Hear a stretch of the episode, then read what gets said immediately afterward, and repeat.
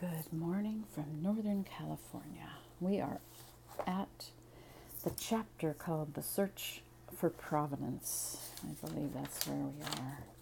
In The Lady in Gold, the extraordinary tale of Gustav Klimt's masterpiece, Portrait of Adele Bloch-Bauer, written by Anne Marie O'Connor. As he scoured Vienna's dusty archives in search of the documents needed to prove the Bloch-Bauer case, Hubertus turned to Belvedere director Gerbert Frodl. Frodl had a provenance as complicated as any Austrian painting. He had been born in 1940 to Walter Frodl, a, cur- a curator for Hitler's final obsession the Führer Museum in Linz. Belvedere staff claim to have seen a wartime photograph of Walter Frodl raising his hand in the Nazi salute from the back of a truck loaded with Aryanized treasures stolen from the crates of fleeing Austrian Jews. In 1965, Walter Frodl became president of the Federal Monument Office he was repeatedly accused of impeding attempts to recover art. But by the time he died in 1994, he had managed to sanitize his resume of its Nazi past so well that reputable art historians co authored books with him. What about the reports that his father looted art? Vienna journalist Barbara Petsch asked Gerbert or Gerbert Frodl or Frodl. I don't believe he would do something dishonorable, certainly not something involved with art theft, Frodl was quoted as replying. Curiously, Frodl had published a Belvedere book in 1995 that said the Belvedere acquired the gold portrait of Adele in 1936 and the second portrait of Adele in 1928. Well, before the Anschluss, before the Anschluss, through a bequest from Ferdinand, Ferdinand Bloch-Bauer, it said that it said the landscapes were acquired through separate bequests. These were strange inaccuracies since Frodl presumably had access to all the original documentation. Frodl told a reporter that in the past if a painting was listed as a donation, few questions were asked. We knew a lot, but it wasn't really conscious knowledge, he said. The Bloch-Bauer donation, Frodl insisted, was based on Adele's will. The museum was holding the paintings in accordance with Adele's wishes. In Los Angeles, Randall was making overtures to Viennese officials but he wasn't getting far. Someone pointed Randall toward Hubertus Czernin. Hubertus was now seriously ill.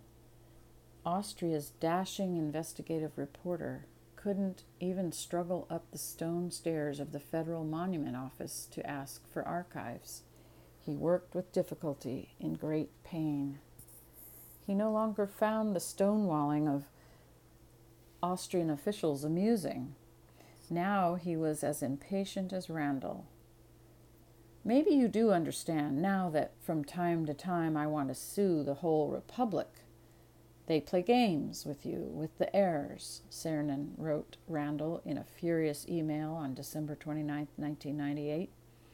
I asked Frodl yesterday if he would fax to me Adele's last will. He didn't want to because, quote, if I do, it will be sent around the world, end quote, and that that's the reason I'll send him around the world. Hubertus had moles in Vienna in the Vienna archives. Adele's will was key. Randall believed it was a non binding request and that Ferdinand had paid for the paintings, making him, in Austria's patriarchal society, their legal owner. After World War II, it was difficult to argue that Ferdinand ha- would have given them to Austria. In January 1999, a fax from Czernin began to scroll into ro- scroll yeah, scroll into Randall's office. It was Adele's will. Czernin found more damning evidence.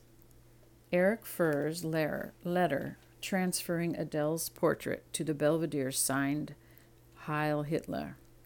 That same month, the Vienna Advisory Council on Art Restitution, the Beirat, recommended that Austria return 241 pieces of the Rothschild collection, which it had long insisted were donated, quote unquote, to the Rothschild heirs. Things were changing. That March, Maria's spirits soared as she flew over the Alps, her resolve strengthening with the sight of the massive peaks and luminous glaciers. I have a little aside here. Oh, when I flew over the Alps the first time, I was just stunned at the beauty. I was going over from France to Italy, I guess, is when I saw it and coming back as well. She had been invited to speak at a restitution conference. Life was picking up for this octogenarian. She had a mission now, a score to settle with history. When the taxi stopped at Karl Lueger Platz, Maria was overwhelmed with nostalgia. Here was the composer's park, where the young Maria had wandered disconsolately while Fritz dallied with a married woman. At the Stubenbastei, Maria stopped at the front door of her long ago home, the peaceful haven where she had climbed into her father's arms and inhaled the smell of his leather chair the concrete Roman legionnaire with wings on his helmet and snakes at his sternum, still held vigil above her door. She thought of ringing her doorbell, but what was the point? There was nothing left.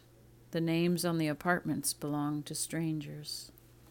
The Austrians had shamelessly stolen her family's life and offered no contrition even Maria's favorite actress, Paula Wessely, who had made her weep in Liebelei, had remained on, in Austria to entertain Nazis. Her Gestapo minder, Felix, sorry, let me go back. Her Gestapo minder, Felix Landau, was barely punished, Maria would learn. He escaped American detention and lived for years in Bavaria as an interior designer. He finally got a life sentence in Germany but was freed after 10 years. Landau was a free man in Vienna. The last decade of his life, he died in 1983. Former Nazi governor Baldur, Baldur von Schirach, had served only 20 years and lived long enough to be interviewed by David Frost. Maria remembered. Oh, sorry, I almost skipped a paragraph here. Maria hailed a cab. The Ringstrasse curved near Adele and Fernandad's house, which still housed National Railway offices now of Austria. The cab stopped at the Belvedere. Maria climbed the grand staircase until she came face to face with Klimt's golden Adele in the grand salon. Maria remembered listening to Adele hold forth a famous as famous men listened. She, sorry, I got to put my book in a different spot. My microphone was bugging me. And the kitties have to chime in. Hello, Maggie. Okay, here we go. Back to the text. Okay, where was I? Maria remembered listening to Adele hold forth. As famous men listened, she in, so intimidating to a little girl. Now Maria looked at Adele's pale face with a lifetime of understanding and saw the vulnerability and discontent. Maria saw her eagerness, the aspirations never realized. Now her aunt seemed poignant. Maria asked someone to photograph her in front of Adele. As the camera flashed, a young guard warned that photos were prohibited. This is my aunt, Maria retorted angrily. This painting belongs to my family. The young man regarded Maria with respectful curiosity. Museum guides never explained this enigmatic woman. The guard asked, Who was she? When Maria met Hubertus Czernin, he was terribly ill. Yet he was so intelligent and dryly funny, so charming. Hubertus arranged a meeting with the culture minister, Elizabeth Gehrer. Maria told Gehrer she was she would possibly sorry. Maria told Gehrer she would consider a negotiated solution. Maria would later testify that she also met with Frodl. She said her, he took her to the cafe near St. Stephen Stephensplatz. Now that we are alone, let's say what's in our hearts, she quoted him as saying. Maria said she told Frodl they were not truly alone. She and other heirs had a lawyer, but he would speak frankly. She said Frodl told her, Look, we have enough landscapes. We can spare landscapes, but just don't take the portraits away. Frodl would later deny his this exchange took place. Randall got a free ticket to Europe that April by accepting an invitation to appear as a, on a German game show. I carry a big name, a sort of European What's My Line, in which contestants guess a panelist's famous relative. Jet lagged, Randall sat next to a, a great grandson of opera singer Enrico Caruso and a grandson of German writer Heinrich Mann, who dressed like a rock star and said he wanted to be to found an island of love off Brazil. Oh my gosh. Randall made it through the show with his college German and took the next plane to Vienna. He carried an 85 page argument for the return of the Bloch-Bauer Klimts to present to the Beirat, the Beirat Council. But in June, the Austrian panel recommended against returning the Klimt paintings. It said only 16 Klimt drawings of Adele and 20 pieces of Ferdinand's porcelain should be restituted. The decision was far from unanimous. One panelist resigned in protest. The Belvedere is not the legal owner of these paintings, Maria wrote to the Beirat. We are keenly aware of the gold portrait's importance as a national treasure. Once the Beirat decides to recognize our legal right to the paintings, we would then be in a position to work out a way with you that leaves the portrait in Vienna. Maria never got an answer to the letter or any others she wrote to us to Austrian officials. In the old Vienna, people kissed the hand they answered letters, she would grumble. Randall was furious. The recommendation of the Beirat is based on lies, he wrote Hubertus in a scorching email. The world now knows that the Klimt paintings are Nazi looted art. No amount of whitewashing or legalistic argumentation can erase that fact. Randall strafed Austrian Austria in the press. To have argued to have argued that Ferdinand and Adele would have wanted this to be a Holocaust denier, he told the Los Angeles Times. He out his outburst made headlines in Austria. Czernin was delighted at his unfettered rage. Randall was barging into the fragile china shop that was Vienna and trashing the place. Not everyone was happy with Randall's confrontational approach. Trottle, the skinny girl in Yugoslavia who had tried to save her father's life, was now Princess Nellie Auersperg, Auersberg in an, an uh, sorry, Anne in let me start again. Uh, was now Princess Nellie Auersperg an internationally known cancer researcher at the University of British Columbia at Vancouver. She had spent her life searching for markers that could detect ovarian cancer in time to save women's lives. When Maria had asked her to join the legal claim in 19 in October 1998, she agreed to allow Randall to represent her. Now she had mixed feelings. Nellie felt a deep kinship with her cerebral great aunt Adele and shared her passion for learning. Adele had loved Austria, and Nellie believed in her heart that the Klimt paintings belonged there. Most Austrians today hadn't even been born during this terrible history. Why should they be deprived of their paintings? Nellie wanted to be left in peace. She had never really gotten over her father's death. She was trying to get his name cleared of the accusation that he collaborated with fascists in Yugoslavia. She had married into a conservative royal dynasty and made a good life, and she wasn't even sure the paintings belonged to her family. Nellie feared Randall was heading for a messy public showdown with the Austrians. I am horrified, Nellie had written Randall in a long, furious missive in November 1998. If you hear this paper, I have a piece, a bag hanging on the end of my chair, and the cat is going back and forth with her tail on the on the bag. Sorry for the distraction. Okay, let's see. I am horrified. Nellie had written Randall in a long, furious missive in November 1998. It is clear to me that we have an irreconcilable dis- difference of opinion as to how the case of the Bloch-Bauer estate should be handled. In the circumstances, it is better that you do not continue to represent my interest in this matter. And we're now into I can't afford to I can't afford for you to lose. Randall now appealed directly to the Austrian culture minister Elisabeth Gehrer, offering to settle the case through arbitration in Austria. Her response was simple. If you disagree with the Beiro, you can contest the decision in court. But the Austrians demanded $1.8 million as a deposit against, our, against court costs, based on a portion of the estimated value of the paintings.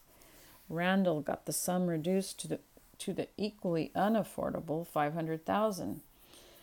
This was war. Randall and Maria would pursue the case in the United States. After he returned from Vienna, Randall got a call from Stephen Lash, a top executive of Christie's auction house in New York. Of course, of course. That's my aside. of course, it's Christie's auction house. Okay, sorry. Back to the text. Lash was also making overtures to Maria and Nellie.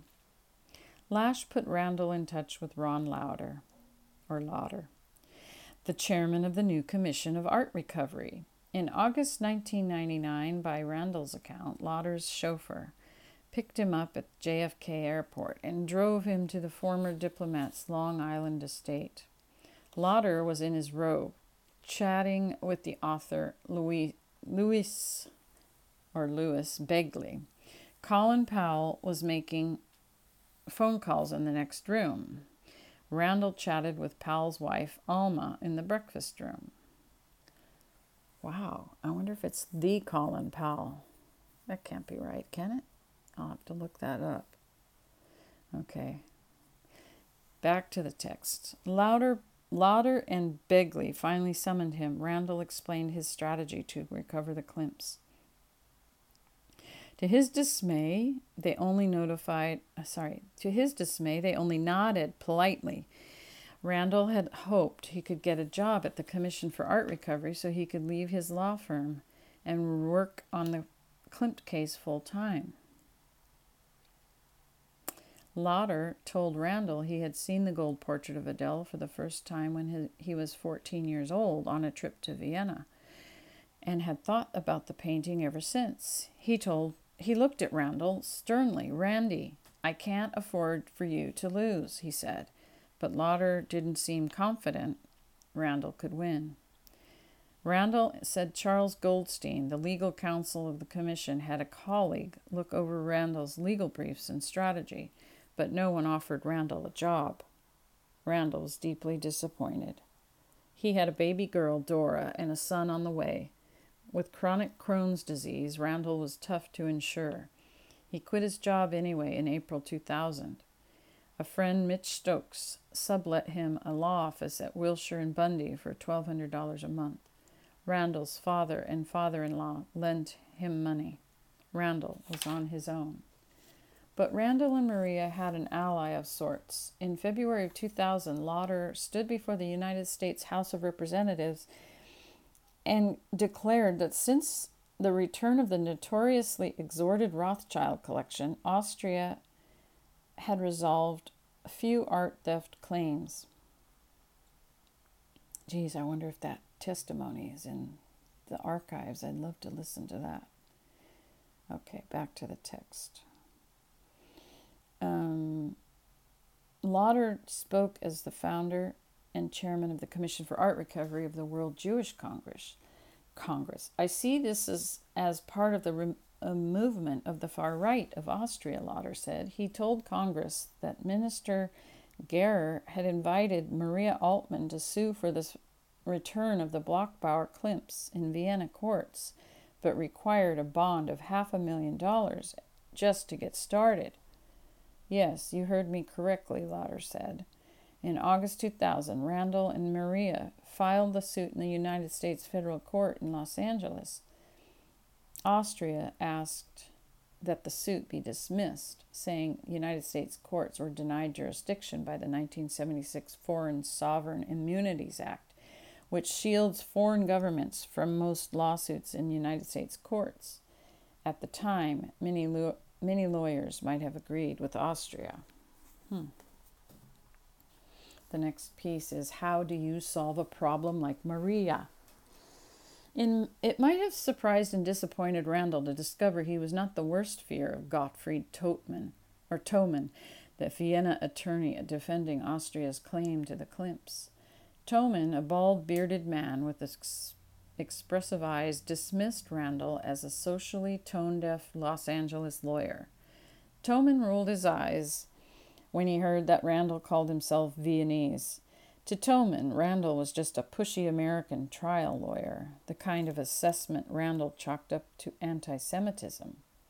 In Toman's eyes, Randall's frankness and transparency would go nowhere in subtle, opaque Vienna. But Maria was the, but Maria was a problem. Toman had seen Maria on television. She spoke the poetic, musical German he had not heard since he was a small boy. It was the Italianate German of the Habsburg Empire, which, with flourishes, courtesies, and the instinctive impulse, even in open conflict, to be charming. It was like a magic spell, this lilting, delicate dialect, and it was all but extinct now. Toman was entranced as Maria conjured up the possibility of an affair between her aunt and Klimt, then demurely waved it away with a smile and fluttering eyelashes that suggest the romance was indeed consummated. Toman was charmed by Maria. This worried him. He didn't believe that either he or Randall had definitely had definite proof that they were right. But Randall had Maria. Toman had only the Austrian state and the liability of the terrible past that he called the burden of history. Let's see. I'm going to read one more and then I'll put the next one in another section. Klimt's Stolen Women. As Toman tried to anticipate Randall's next move, the burden of history reared its head in a manner no one could have predicted. In September 2000, Belvedere, director German Gerbert Frodl and curator Tobias Natter opened a long awaited exhibition, Klimt's Women. It was to be a stunning triumph in, for Austria, a comprehensive showcase of Klimt's works surpassed only by the Nazi sponsored 1943 show of Klimt works, now unavailable to art lovers because they had been burned in Immendorf. Wow, that's right. The poster of the 2000 show sultry lady with hat and feather boa, hung all over Vienna. But heirs stepped forward to claim the painting when the show opened. The figure's bedroom eyes no longer seemed to signify an erotic gaze, but rather to convey something more akin to anxious anticipation, as if she were waiting to be picked up by her rightful owners, quipped historian Leo Lensing in the Times Literary Su- Supplement. As in the 1943 show Under the Nazis, Adele was, a, was at center stage. But this time, the inclusion of her portrait drew merciless barbs. Vienna culture reporter Joachim Riedl compared Austria to a gangster's mall parading around after a bloody robbery with jewelry that she insists the victims actually gave her as a present. The portrait of ill starred Ria Munk, radiantly resurrected by Klimt, was also in dispute, claimed by the heirs of her murdered mother. The book produced for Klimt's women was a diary of tragedy. Here was a reproduction of the long lost painting of Anton Felsevigny, mother Gertrude in her diaphanous white dress, bought by the Nazi propagandist Gustav Ucicky and still at large. Amelie Zuckerkandl.